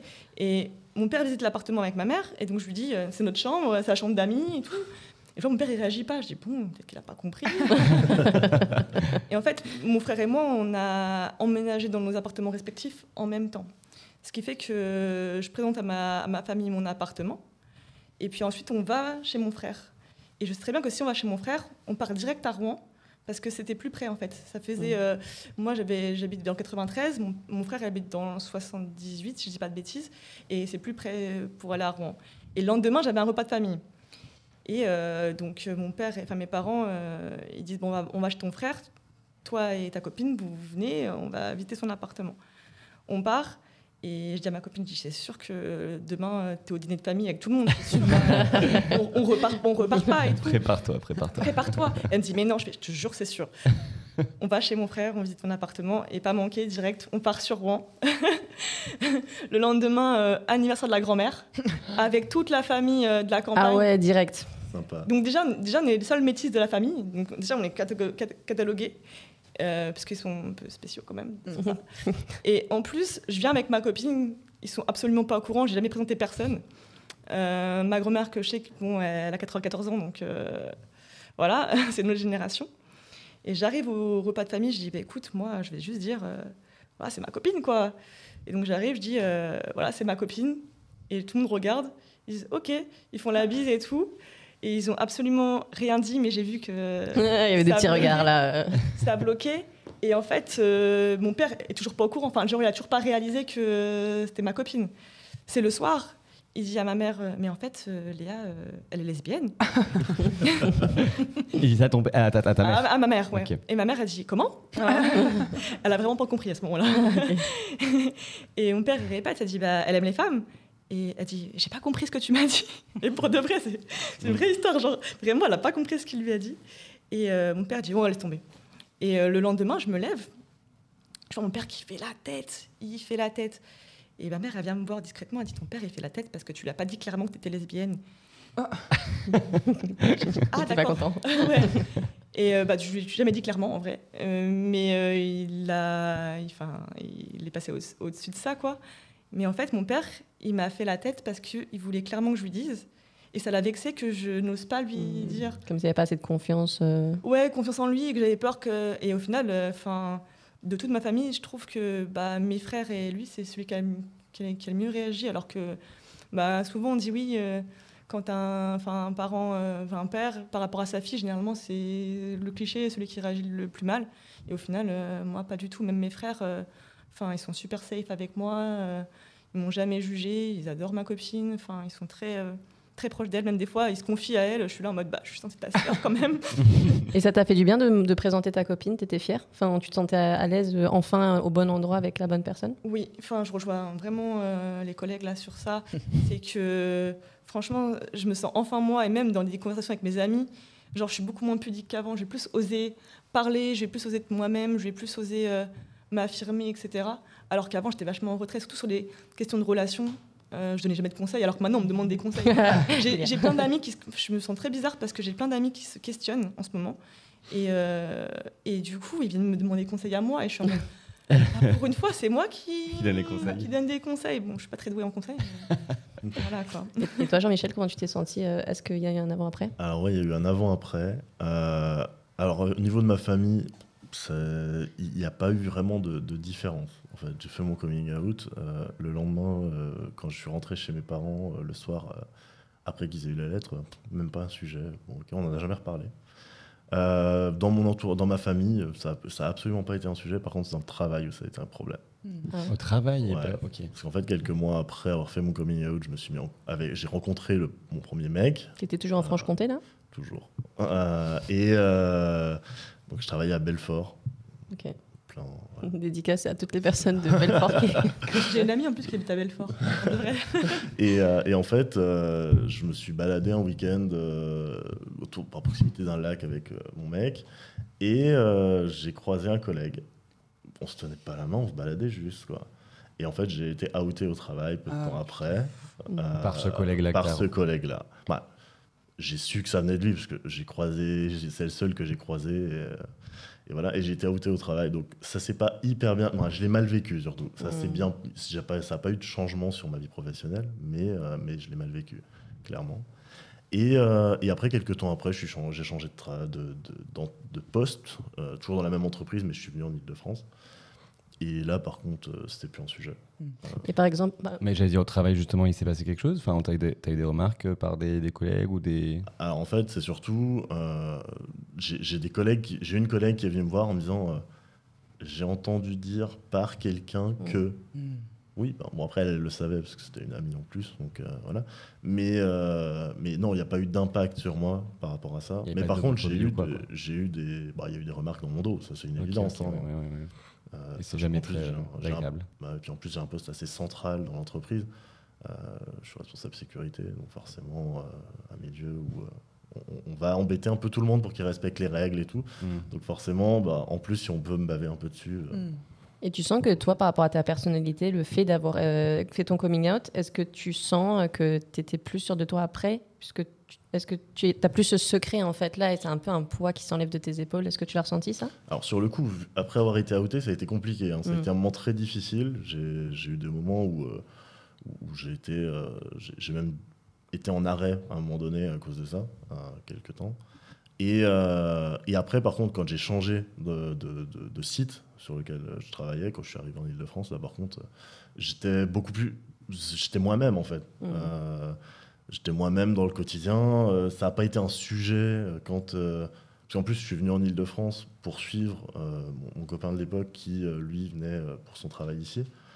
Et euh, dans le recrutement, euh, dans, dans les, dans les entretiens d'embauche, j'ai j'ai même eu un échange avec ma, ma manager de l'époque, qui, euh, donc en anglais, euh, et du coup on discute et euh, bon ben, my boyfriend quoi. C'était clair. C'était, c'était- je viens, en- c'est parce que je viens, c'est parce que je suis mon, mon copain que je viens en, en Ile-de-France et que je cherche un poste ici.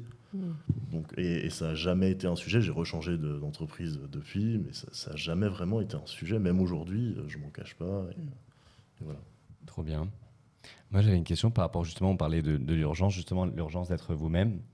Est-ce que vous ressentez aujourd'hui, avec un peu de recul, euh, comment dire, est-ce que vous avez l'impression peut-être d'avoir perdu du temps de votre vie, perdu euh, des années de de- d'avoir pu être vous-même, d'avoir pu vivre euh, plus authentiquement? Est-ce qu'il y a ce, Moi, je suis ce partagée regret? là-dessus. En fait, des fois, quand je vois en fait, la nouvelle génération, par exemple, je vois comment c'est un peu différent de la mienne. Je vois, ils sont plus à l'aise.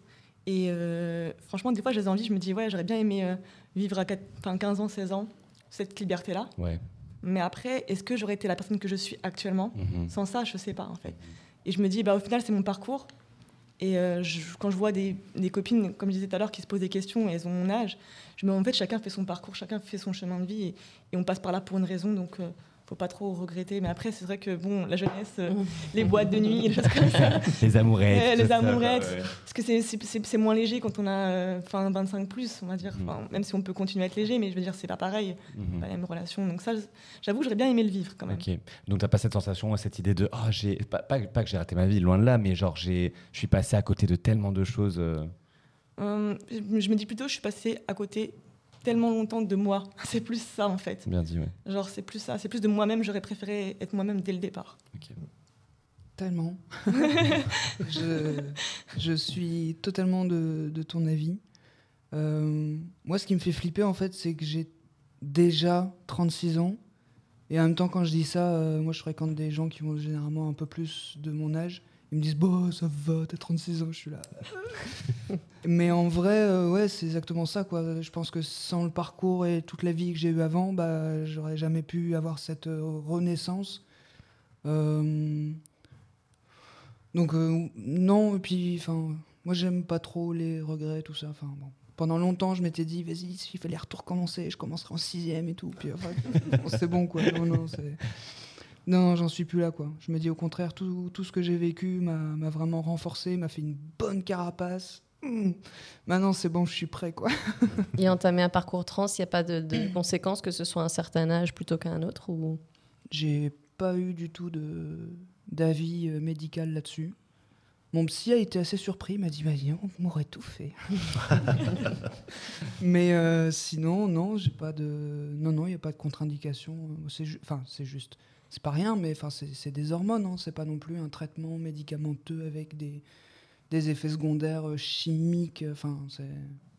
Pour le coup, moi, je trouve ça bizarrement assez naturel, en fait. Enfin, donc, euh, non, non. Non, non, pas de pas d'effets secondaires. Et Anaïs, toi, j'imagine que ça Pas se de trouve. regret. Mais, en- Mhm. mais surtout, tu as, une, fille maintenant, donc tu as Ouais. intérêt à dire pas t'as pas de regret, mais ça se trouve, si, si tu t'étais assumé à très jeune, tu n'aurais pas eu d'enfant. Bah, en tout cas, j'aurais de pas eu cette fille-là. Ouais. Ça, c'est sûr. Et je suis hyper fière d'avoir cette fille-là, en Mhm. plus. Vraiment. Enfin, voilà. Donc, euh, donc, ouais, non, vraiment pas de regret. Enfin, c'est, c'est, c'est le parcours que je devais faire. Enfin, c'est OK. Et- Effectivement, il y a le côté un peu euh, sorti, machin. Bon, du coup, j'ai essayé désespérément de sortir. Bon, euh, maman, euh, tout ça. j'ai fait un peu. Puis, et puis, c'est marrant, j'ai eu vraiment ce- cette notion d'urgence, autant sur le, sur le coming out, ça a été le cas, et c'était aussi le cas sur euh, rentrer dans le milieu LGBT, sortir, Mm. sortir, sortir. J'ai daté des filles tout de suite, hyper vite. Euh, le papa de ma fille était encore à la maison. Ok, ah, Euh, Ok. compliqué. Il le savait, c'était clair. Enfin, il n'y avait pas de. Voilà. Mais donc j'ai eu cette, cette urgence d'être comme ça dans l'urgence. Et puis euh, ça a duré. Puis là, je sens que je suis redescendue un peu. Je suis revenue un peu plus à ma place. C'est un peu plus. Et du coup, c'est vachement plus doux aussi, quoi. Est-ce que tu sens que tu as une autre façon d'approcher le dating avec une femme par rapport à quand c'était avec un homme? Alors, euh, 16 ans de relation, en fait, euh, j'ai pas Comment daté dire, des hein mecs, euh, du coup, puisque je me suis mis en couple à 20 ans, euh, sortie à 36. Donc, en fait, j'ai pas fait de date avec des mecs. Oui, parce que tu vois, parfois, on se dit que 36 ans, euh, euh, pour commencer à dater euh, des femmes, parfois, c'est, enfin, tu te dis c'est peut-être plus compliqué ou il y a... Non, ça- franchement, ça a été simple. Enfin, Tinder, c'est facile. Enfin, c'est pas facile. Enfin, c'est facile dans le sens où euh, tu rencontres facilement des gens. Après, ça match, ça match pas. Enfin, moi, je suis assez. euh, déjà, franchement, déjà en trois, en trois mots sur la quoi, sur l'appli, tu sais si tu vas aller rencontrer ou pas la personne. Et une fois que tu rencontres, la, une fois que tu fais la rencontre, moi, c'est pareil. En une demi. euh, en une, deux- en une demi-heure, allez, j'allais dire en une Mhm. demi-minute, j'ai pas abusé. En une demi-heure, je sais si, si ça va continuer ou pas derrière. Après, c'est parce que... Pardon. Je trouve, je trouve ça plus simple euh, pour des, enfin, des, des meufs, enfin, je veux dire, dans, le, dans la relation, facile, ouais. que des, des, des, des mecs. euh, en fait, euh, enfin, dans le- je parle vraiment de la relation dans le sens où il y a moins, c'est moins codifié. En fait, on, se- enfin, c'est. Tu veux dire entre, entre femmes tu veux dire? Entre femmes, c'est moins codifié. Je trouve, enfin, je- c'est mon ma vision des choses. Mm. Je trouve qu'il y a moins cet impératif de jeu, enfin, de jeu de. Il n'y a pas de jeu. Ouais. En Ouais. fait, euh, je trouve que c'est plus simple. Après, euh, il y a d'autres complications plus, plus tard, mais en tout cas, dans les premières approches, bah, il y a moins de remarques euh, qu'il peut y avoir dans une relation euh, hétéro. Enfin, genre surtout sur l'âge, par exemple. Le rapport à l'âge entre femmes n'est pas la même chose que euh, homme-femme, Intéressant, je ouais. trouve. Et entre hommes, tu trouves, toi, Jean-Michel? Entre hommes, je trouve qu'il n'y a pas. Bah, alors, j'ai pas, j'ai pas vraiment eu de date avec des nanas. hein, parce que j'ai Ouais. eu une nana dans ma vie. Et donc, j'ai pas. J'ai pas j'ai- Pareil qu'Anaïs, quoi. Voilà, il n'y a, pas eu- y a pas eu vraiment Ah. eu de, de, de Avec la main. date. Et, et en fait, même avec les mecs, au départ, j'ai j'ai très vite rencontré euh, mon premier mec après avoir, euh, après avoir fait mon coming out. Donc, j'ai vraiment commencé à dater des mecs il y a un, un an. Quand, une, après, après mes trois ans de relation avec mon ex, et, euh, et où, euh, bon, ben voilà, bah, maintenant, je vais, je vais aller dater, je vais aller rencontrer d'autres mecs. Et, euh, et, et voilà, mais après, je, là, c'est- je suis un peu dans le même principe qu'Anaïs, où c'est c'est assez vite, on sent si ça va, si ça va le faire ou pas. Quoi. Ok. Vous avez de la chance de dater parce que moi, je me sens complètement. euh, ben, J'aime bien dire cette expression-là, baby trans, quoi. C'est-à-dire que je, je suis tellement nouveau dans le game. Euh, je sais pas du tout ce que je veux, je sais même pas ce que je ressens, ce que je désire dans, dans la relation, on va dire vraiment physique. Euh, je suis complètement paumé par rapport à ça, quoi. Et tu penses que c'est un frein pour toi, du coup, euh, de, de te lancer dans, enfin, dans des dates euh, Bah, alors moi déjà, je suis un peu old school, c'est-à-dire que moi j'aime bien rencontrer vraiment les gens comme ça. Donc j'ai dû faire une ou deux fois des applis, mais vraiment ça m'a pas emballé. Parce que moi swiper, ça me déprime, mais un peu. On n'est pas des objets. Enfin, voilà. Et euh, et après, ouais, non, j'ai eu la chance quand même de rencontrer une personne, on va dire trans-friendly. Bon, c'était un mec cisgenre, mais euh, qui était pan aussi. Donc du coup, ça m'a permis de me sentir à l'aise. euh, un peu. Bon, malheureusement, ça s'est trop vite terminé. Donc, euh, du coup, je me suis dit, bon, en même temps, vu que je sais pas encore ce que je ressens, vu que mon corps change, ce n'est pas sale, comme on disait. Euh, voilà, tout change. Et euh, comme je disais tout à l'heure, j'ai jamais eu non plus de, de relation euh, euh, intime avec des. Enfin, sans, sans- sans consommer de produits, quoi. Mm. Donc je sais même pas ce qui se passe en vrai euh, quand je suis euh, sobre de tout, toute substance quoi. Donc euh, Ça sera une nouvelle première fois. j'ai tout à apprendre quoi. J'ai tout à apprendre à déconstruire et tout, c'est ouf. Mais je suis content en fait de vivre ça à 36 ans en fait. Au moins, tu te connais déjà, enfin, tu t'es découvert et c'est déjà une très belle victoire. Et c'est Ouais, ça. Après, ouais. le reste va venir sans doute. Oui, c'est ce que je me dis. Ouais, Mais ouais. Déjà, c'est incroyable et c'est magnifique de savoir que tu te connais. Quoi, tu vois. Ouais, ouais. Moi, j'avais une petite question en en pensant parce que à un certain âge, en fait, non seulement vous faites un coming out euh, par, donc, par rapport à votre euh, identité de genre, orientation sexuelle, mais du coup, ça implique aussi euh, une remise peut-être en question de, enfin, pas de question, mais de toute votre vie avant ce coming out et donc tout votre entourage à qui vous devez annoncer, parler. Est-ce que ça change quelque chose, ça? Est-ce que ça vous fait peur justement de devoir se faire ce coming à autant de gens? Vous voyez ce que je veux dire? Quand on est jeune, peut-être qu'on connaît moins de gens dans le travail, dans les amitiés, de tout ça, donc peut-être que ça fait moins peur. Mais à un certain âge, est-ce que ça vous a fait peur? Ou pas? Bah pas trop en fait. Euh, Il y avait juste la première femme avec qui j'ai été là pendant six ans, où quand j'ai annoncé donc sur les réseaux sociaux que j'étais un homme trans, euh, je me suis demandé mais euh, après tout comment elle- comment est-ce qu'elle va réagir? Et en fait elle m'a envoyé un message genre un mois un mois après en disant bon je te suis de loin mais je suis tout cœur avec toi et j'étais là waouh trop bien c'est trop cool. Et euh, et en fait, non, les gens autour de moi, bah, soit ils étaient étonnés, mais pas trop, comme tu disais. Et euh, mon meilleur pote, euh, qui est en plus d'une génération vraiment euh, encore euh, plus âgée que la mienne, euh, lui, pour lui, c'était une évidence, quoi. Mais il évidemment, genre, euh, c'est limite s'il allait pas dire, bah, comme toi, tu disais tout à l'heure, euh, bah, il y a que toi qui le sais pas, quoi. Il me disait, mais c'était évident, quoi. Il me dit, ça me paraît euh, tellement logique. Enfin, voilà, donc... euh, non, euh, après, bon, je- non, les, les personnes qui comptent vraiment, il n'y en, il en a pas énormément non plus. Donc, euh, tous ceux qui sont autour de moi sont encore euh, extrêmement bienveillants, même des ex et tout ça. Bah, le, le premier, le premier mec, enfin, le mec de ma première fois avec un mec, hein, euh, c'est compliqué. Euh, lui, pareil, il m'appelle tout le temps euh, Serette, Serette, Serette, et puis maintenant il me dit bon bah frérot, frérot, frérot. quoi. Enfin, je veux dire, lui, ça a rien changé non plus, quoi. Donc non, non, je suis plutôt, euh, je suis plutôt bien entouré. Et puis maintenant que je me sens un peu plus appartenir à, à cette communauté queer et tout aussi, je rencontre des gens qui sont ultra bienveillants, enfin hyper safe et tout. Le seul truc, alors ça, c'est une petite incartade, mais maintenant, je, moi, je me mets à sortir, ce que, je ne faisais pas du tout. Donc, je ne connais pas du tout le milieu de la nuit, queer et tout. Enfin, c'est un peu dingue, mais bon, à 36 ans, bon. Et, euh, et en fait, j'ai des, j'ai des potes lesbiennes qui me proposent d'aller dans des soirées lesbiennes. Et là, je me dis, bon, d'accord. Et en fait, je vais là-bas et je me dis, merde, tout le monde me prend pour une lesbienne. je me dis, je peux... Et du coup, je me sens un peu. euh, j'ai l'impression de mentir à, toutes les nanas en me disant, mais non, mais en fait, euh, moi, je suis un mec trans. Enfin, je sais pas comment leur dire, tu vois. Je me sens un peu con, mais euh, je me dis, ouais, c'est pareil, c'est une histoire de patience, quoi, de attendre que mon passing soit à mon, à mon, à mon goût, quoi. Mais, euh, mais c'est le seul truc assez, assez drôle, quoi. Justement, tu touches un très bon sujet là. Justement, j'avais parlé un peu de. Vous nous direz si vous avez envie d'en parler ou pas, hein, mais vos premières fois justement, est-ce que vous êtes du côté en mode c'est excitant de ouf ou est-ce que ça fait encore plus peur? Parce que là, vous avez affaire au même genre et à un âge qui est un peu plus avancé.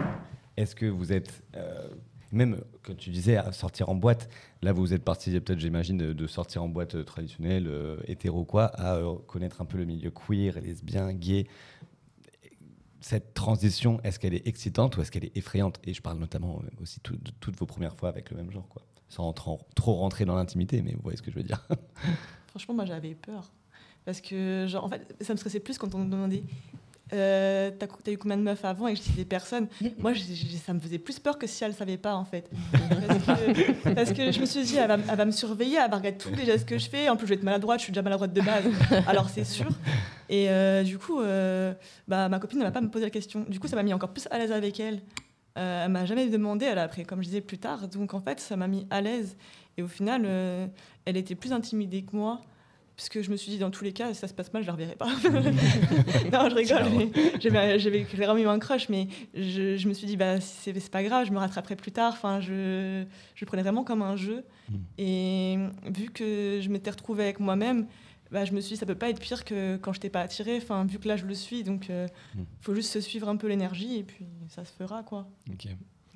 Moi, c'était fait de manière très naturelle, sans, sans vraiment pression. Euh, Ok, sans y penser même, Non, pas de- franchement, ok. c'était- on, on a, on, on a daté ensemble, et puis après, voilà, on a fait, on, a fait notre première fois. Pour... Voilà. naturel, rien de. Rien Sans de fou, pression, rien, quoi, sans de. euh, Non, non, vraiment aucune pression. Et, et après, pour juste la partie sortir, je t'avouerais qu'en Franche-Comté, je sortais pas. Tu les boîtes hétéro, euh, bon, déjà des boîtes là-bas, faut en trouver. et, euh, et, et puis après, même quand j'ai fait mon coming out et que j'étais encore là-bas, il n'y avait pas vraiment de milieu queer. Mm. Euh, la, la plus proche, moi, le, le- le lieu le plus proche queer, c'était Strasbourg, limite, quoi, pour qu'il y ait vraiment de la vie queer. Et Strasbourg, c'était déjà à deux heures et demie de route, quoi. Donc, euh, et, mais après, j'ai vraiment découvert ici, en fait, en arrivant à Paris, le, le milieu queer, où, euh, bah, du coup, je sors, je sors. Je me suis engagé dans des associations aussi, euh, dont une en particulier, euh, qui, qui, est- qui- qui travaille sur un, domaine qui me tient à cœur. Et, et ensuite, euh, voilà, c'est- comme ça, en fait, que j'ai découvert vraiment le milieu, le milieu queer. Ok. Moi, j'ai une question à lui poser du coup? Vas-y. en fait, Euh, est-ce que euh, lorsqu'on est gay, euh, lorsqu'on a des soirées hétéro, est-ce qu'il y a une, enfin, il y a- co- comment tu comment tu ressens euh, la chose? Que en tant que femme, en fait, on se fait, enfin, en tant que femme lesbienne, on se fait alpaguer par des mecs, on n'a pas forcément envie. Et je me dis, vu que souvent dans les codes euh, sociét- enfin, sociétaux, c'est souvent euh, les mecs qui vont draguer les meufs. euh, Est-ce que toi, tu t'es fait euh, draguer souvent en boîte, ça te gênait? Enfin, comment tu le vivais euh, du coup quand tu ça m'intrigue vraiment, je suis désolée la question. me, me faire draguer par des mecs, c'est ça? Bah, est-ce que Ou- dans les boîtes hétéro, Bah, je tu- sortais pas en boîte hétéro. Ouais, tu sortais pas, du coup. Aujourd'hui, ça m'arrive, ça m'arrive, mais après, euh, j'avouerais que je suis pas, je me suis jamais vraiment fait draguer par, une nana. quoi. Ok. C'est vrai que mec, des fois un peu relou, oui. mais- C'est vrai que ce serait intéressant euh, maintenant que tu es homme gay, enfin tu as toujours été homme gay, mais je veux dire maintenant que tu es gay, euh, de voir la différence aussi dans, ton, dans la place socia- enfin, sociale de tu plus les privilèges du, de l'homme hétéro, blanc, euh, cis, tu vois. Mm. Je sais plus si c'était En gros, la question, c'est est-ce que. Les que premières t'es- fois, est-ce que ouais, est-ce que c'était Ah oui, excitant ça y pour est, toi ou effrayant, parce que du Euh, coup, c'est. Ouais, alors j'ai pas eu peur moi la première fois euh, du tout. Euh, Enfin, ça s'est fait hyper naturellement. C'était avec quelqu'un que je connaissais bien. Euh, Une petite histoire quand même. Ça n'a pas été un date et on a couché ensemble derrière. Donc, euh, je pense que moi j'avais besoin un peu effectivement d'un truc un peu posé et que ça ne soit pas euh, trop euh, sexualisé, on va dire. Euh, par contre, c'est l'après où genre j'ai dit. What, mais c'est ça en fait. Ce truc, tu vois, genre. mais en fait, c'était tellement facile. Ma sexualité hétéro, elle n'était pas simple du tout en fait. Elle était. Donc, Forcée. elle n'était pas. Ah. Je je sais pas si elle a été forcée, je sais pas. il y a- je pense qu'il y avait plein de choses qui ont fait que ben, du- le fait d'être lesbienne, euh, sans le savoir, euh, forcément, euh, ça crée des discordes. Des traumas aussi qui ont créé des discordes aussi au milieu de tout ça et qui fait que, ben, à un moment donné, euh, c'était pas fluide quoi. Mm. Quand euh, ma sexualité avec des femmes, elle est fluide. Alors fluide, plus ou moins, euh, ok, on, on reste deux personnes et des fois c'est pas genre voilà, mais ça reste facile pour moi. C'est-à-dire que j'ai pas. Tu parlais tout à l'heure, tu sais, d'être touchée. Euh, moi, être touchée, c'était assez compliqué. Aujourd'hui, j'ai plus de difficulté à être touchée, j'ai plus de difficulté à, à toucher quelqu'un. Et toi, tu as parlé tout à l'heure aussi au tout début de- d'embrasser. Moi, je sais qu'à la, euh, à la fin de la relation avec, euh, avec le papa de ma fille, je pouvais coucher avec lui, mais je pouvais plus l'embrasser en fait. Mm. Quand là, aujourd'hui, embrasser, genre, je pourrais faire que ça. non, mais c'est. non, non, mais l'autre. ça- non, mais du coup, c'est vraiment ce truc de sentir que effectivement les choses sont pas du tout au même endroit, quoi. Et euh, voilà. Et moi, je rebondis juste sur ce que tu disais parce que moi, ça fait partie des questions quand tu parlais tu sais, de sortir et euh, dans le milieu hétéro et tout. Euh, moi, je me suis jamais fait draguer. Mais genre en boîte hétéro, euh, je, me f- je me suis jamais fait emmerder, tu vois. Ici à Paris en plus? Ouais, pareil. ouais. Ok. Et je sortais quand j'étais plus jeune, je sortais et tout. Et, euh, et dernièrement, je me suis demandé si en fait, c'était pas parce qu'en fait, les mecs, euh, je... ils sentaient pas qu'il y avait pas le truc, tu vois. Je me suis posé la question. hein. J'ai osé me poser cette question et pas juste me dire je suis super moche. Tu vois, bon, ok. hein. J'ai pas l'impression, donc ça va. Non, mais mais euh, non, mais que voilà. l'énergie que tu- L'énergie que je dégageais, je Ouais. pense, était peut-être euh, au final euh, pas celle, en tout cas, que les mecs, euh, enfin que les mecs attendaient pour euh, venir me draguer. C'est marrant ce que tu dis parce que récemment, je me suis fait la réflexion. En fait, moi, on, me draguait beaucoup en boîte hétéro. Euh, Enfin, beaucoup. Enfin, trop pour moi, en fait. C'est tout ça, en fait, je dire. Euh, et euh, en fait, ils me draguaient et dès que je commençais à parler avec eux, autre que ce soit le physique, et bah, ils se rendaient, enfin, je pense qu'ils se rendaient compte de quelque chose de bancal parce que ça allait jamais plus loin. Enfin, c'était vraiment plus loin, en fait. Beaucoup partaient à ce moment-là. Donc, je pense qu'il y a une question d'énergie. Je pense qu'ils le sentent que en tout cas euh, leur euh, leur drive ne fonctionne pas ou ne fonctionne pas comme ils voudraient donc euh, je pense qu'il y a quelque chose comme ça ouais. Ouais, je pense aussi. Enfin, je m'en suis rendu compte là après coup. Je pense aux, gens qui nous écoutent ou qui nous regardent et qui voudraient euh, faire leur coming out, mais qui sont par exemple dans des endroits en France où il n'y a pas de trop d'endroits pour sortir, où il n'y a pas forcément de gens sur les applications de rencontre. Ça, ça peut être aussi compliqué à vivre parce que tu te dis, mais à quel moment je vais pouvoir rencontrer, parce que c'est la première étape, c'est rencontrer les gens et pour pouvoir euh, avoir des expériences. Et donc, euh, je pense à ces personnes-là et qu'est-ce qu'on pourrait leur conseiller? Et surtout, en- ce qu'il faut préciser aussi, des personnes qui, justement, ont peut-être 20, 25, 30, 35, 40 ans, enfin, qui, ont, qui pensent avoir dépassé l'âge de pouvoir faire leur coming out et qui se disent est-ce que, j'ai encore, est-ce que je peux encore le faire? Hmm. Qu'est-ce que vous aimeriez leur dire? Voyager. Enfin, franchement, euh, ça coûte cher. Je sais que pas tout le monde a le budget, etc. Mais moi, je sais qu'en quittant, en, quand- en quittant Rouen, je savais que je quittais Rouen pas seulement pour quitter Rouen. Genre, j'avais besoin de, de ce départ pour euh, m'affirmer. Mm. Et c'était le cas. Genre, euh, six mois après, euh, je faisais mon coming out. Quoi. Mm. Mais euh, je pense qu'il faut voyager, il faut, faut pas hésiter à bouger. Euh, même si c'est tempor- temporairement, mais il faut, il faut voir autre chose parce que des fois, quand on est trop dans son cercle amical, familial, euh, même dans sa ville, avec ses codes, on se bride beaucoup. Mm. Et que des fois, à l'extérieur, on va plus oser, euh, parce qu'il n'y aura pas le regard, parce que personne ne nous connaît, on n'aura pas de jugement, on va plus oser expérimenter. Et au final, une fois qu'on expérimente et qu'on- aime ce- qu'on est à ce moment-là, c'est plus facile après, on se sent plus légitime après pour dire à ses proches petit à petit. Voilà. Après, euh, bon, Internet, c'est quand même génial pour ça, c'est qu'on peut faire des recherches euh, plus ou moins, enfin, essayer d'agrandir la zone euh, géographique autour de soi pour se demander s'il y a des groupes queer, des, des thés dansants entre mecs gays, entre personnes trans, entre lesbiennes, enfin, je sais pas, mais essayer d'être un peu curieux. Moi, je pense que si j'ai un regret, c'est peut-être de pas avoir été assez curieux, justement, de pas oser. euh, creuser plus là où je sentais qu'il y avait un truc et oh non j'ose pas j'ose pas. Et comme tu dis bah si euh, allez allons-y quoi. Enfin on n'a qu'une vie quoi. Merde. non, mais vraiment je trouve que ça c'est c'est indispensable de pouvoir euh, à un moment si on sent quelque chose qui enfin tu parlais enfin vous parliez tout à l'heure de la question d'urgence. Enfin il y a un moment c'est pas que c'est urgent mais euh, le, le, le désir, le, le besoin d'être soi, je pense qu'il est plus que nécessaire, quoi. Il est indispensable et du coup, être curieux, essayer d'ouvrir, comme tu disais, géographiquement le plus possible, euh, grâce à Internet notamment. ouais. Les associations, je pense. Parlais aussi. Clairement, je pense que clairement ça, ça aide si on n'a pas envie de dater euh, sur les applis. Mm, mm. On peut se poser des questions et aller voir les assos. Et puis franchement, en ce moment, je trouve qu'il y a. Alors, je dis en ce moment, mais peut-être que ça fait très longtemps. Cas, tu vas me dire. en tout cas, je trouve qu'il y a énormément de. Comment dire De. Merde. Énormément de merde, oui, ça y est, puis Pas du tout. Ça m'énerve. J'ai perdu mon mot. Énormément de, de, de- de manifestations. Mm. Pas dans le terme manif, mais de manifestations. Enfin, il y avait euh, le week-end, euh, il y a deux week-ends euh, à la Cité Fertile, un week-end euh, lesbien. J'y suis allée d'ailleurs. Moi aussi. Euh, le week-end prochain, euh, à la Cité Fertile, encore, euh, il y a euh, le family, euh, la Family Pride là-bas. Mm. Enfin, je trouve que si on a envie de rencontrer des gens euh, de ce milieu-là et du coup pouvoir potentiellement préférer son coming out, c'est des lieux qui sont Mm. géniaux parce que au moins, tout d'un coup, on se sent chez nous Et légitime. et légitime. Mm. Moi, j'ai vraiment ressenti ce côté je suis chez moi. euh, je l'ai ressenti. C'est ça qui m'a fait m'asseoir complètement dans, dans ma décision. Ça- Enfin, pas dans ma décision, c'est pas du tout le bon terme, mais dans, ma- dans, dans ce que je ressentais. C'est quand j'ai fait. euh, je suis allée faire. euh, le truc de cinéma lesbien, euh, je sais plus si c'était au mois de septembre ou au mois d'octobre. Donc je suis arrivée dans un espace où il n'y avait que des femmes, vraiment, que des lesbiennes, vraiment. Et là, genre, je suis revenue de cette soirée, j'ai fait. Tellement bien, tu vois. Donc, euh, voilà. Euh, et l'autre, l'autre chose, l'autre moment qui a été hyper marquant pour moi là dans mon coming out, ça a été euh, le concert d'Aloïs Sauvage Mhm. au mois d'octobre à la Cigale.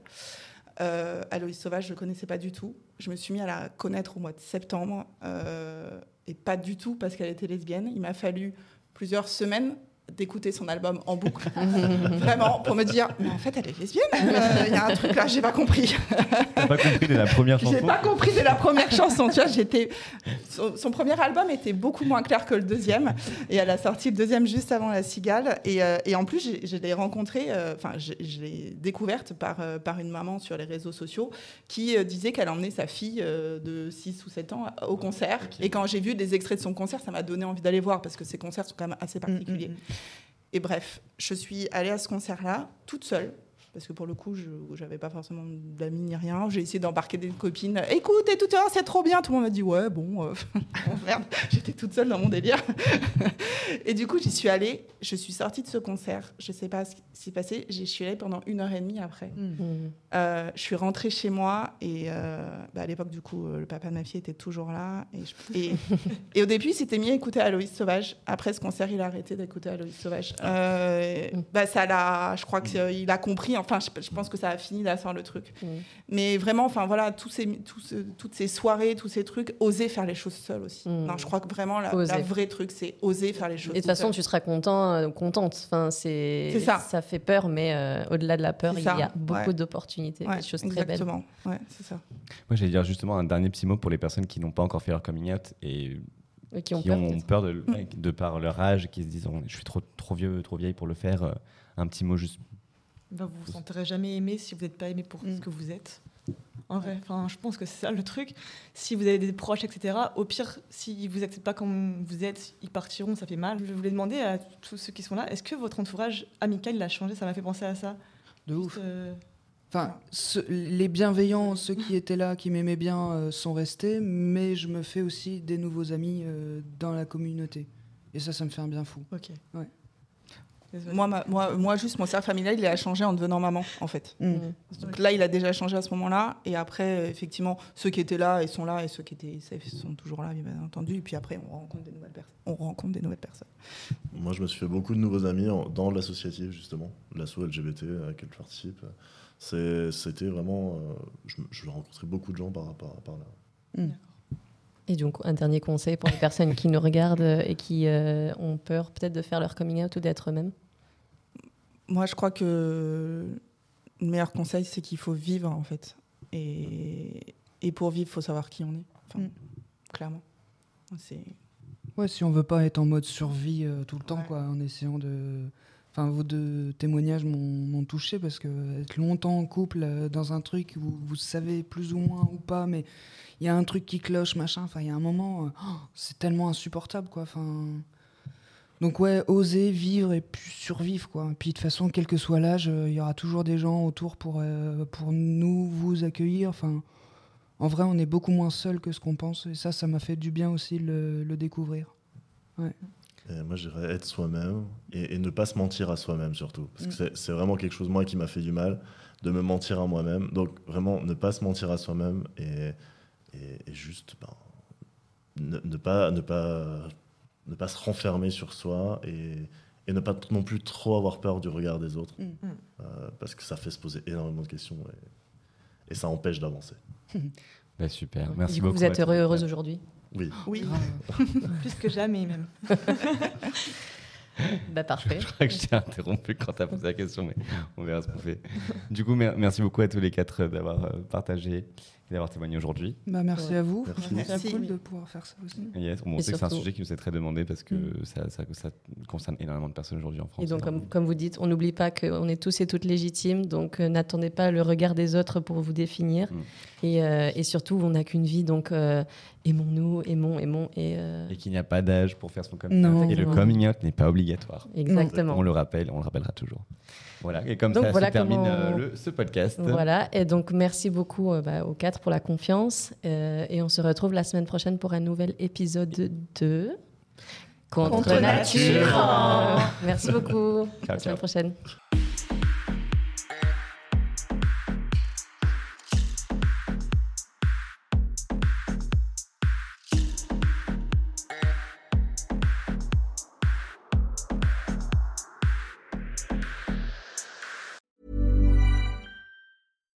If you're looking for plump lips that last, you need to know about Juvederm lip fillers. With Juvederm Volbella XC and Juvederm Ultra XC, your lip look, whether it's subtle or bold, can last up to one full year with optimal treatment and no additional maintenance. Find a licensed specialist and see if it's right for you at juvederm.com today. That's J U V E D E R M.com. Add fullness to lips in adults over 21 with Juvederm Volbella XC or Juvederm Ultra XC. Do not use if you have severe allergies or a history of severe allergic reactions, or if you're allergic to lidocaine or the proteins used in Juvederm. Tell your doctor if you have a history of scarring or taking medicines that decrease the body's immune response or that can prolong bleeding. Common side effects include injection site redness, swelling, pain, tenderness, firmness, lumps, bumps, bruising, discoloration, or itching. As with all fillers, there's a rare risk of unintentional injection into a blood vessel, which can cause vision abnormalities, blindness, stroke, temporary scabs, or scarring. For full important safety information, visit juvederm.com. Hey, it's Paige DeSorbo from Giggly Squad. High quality fashion without the price tag. Say hello to Quince.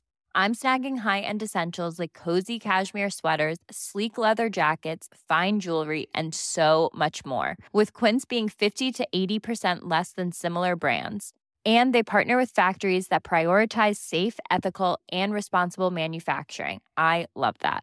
Luxury quality within reach. Go to quince.com slash style to get free shipping and 365-day returns on your next order. quince.com slash style. Imagine the softest sheets you've ever felt. Now imagine them getting even softer over time. That's what you'll feel with Bowl and Branch's organic cotton sheets. In a recent customer survey, 96% replied that Bowl and Branch sheets get softer with every wash. Start getting your best night's sleep in these sheets that get softer and softer for years to come. Try their sheets with a 30-night guarantee. Plus, get 15% off your first order at bowlandbranch.com. Code BUTTERY. Exclusions apply. See site for details.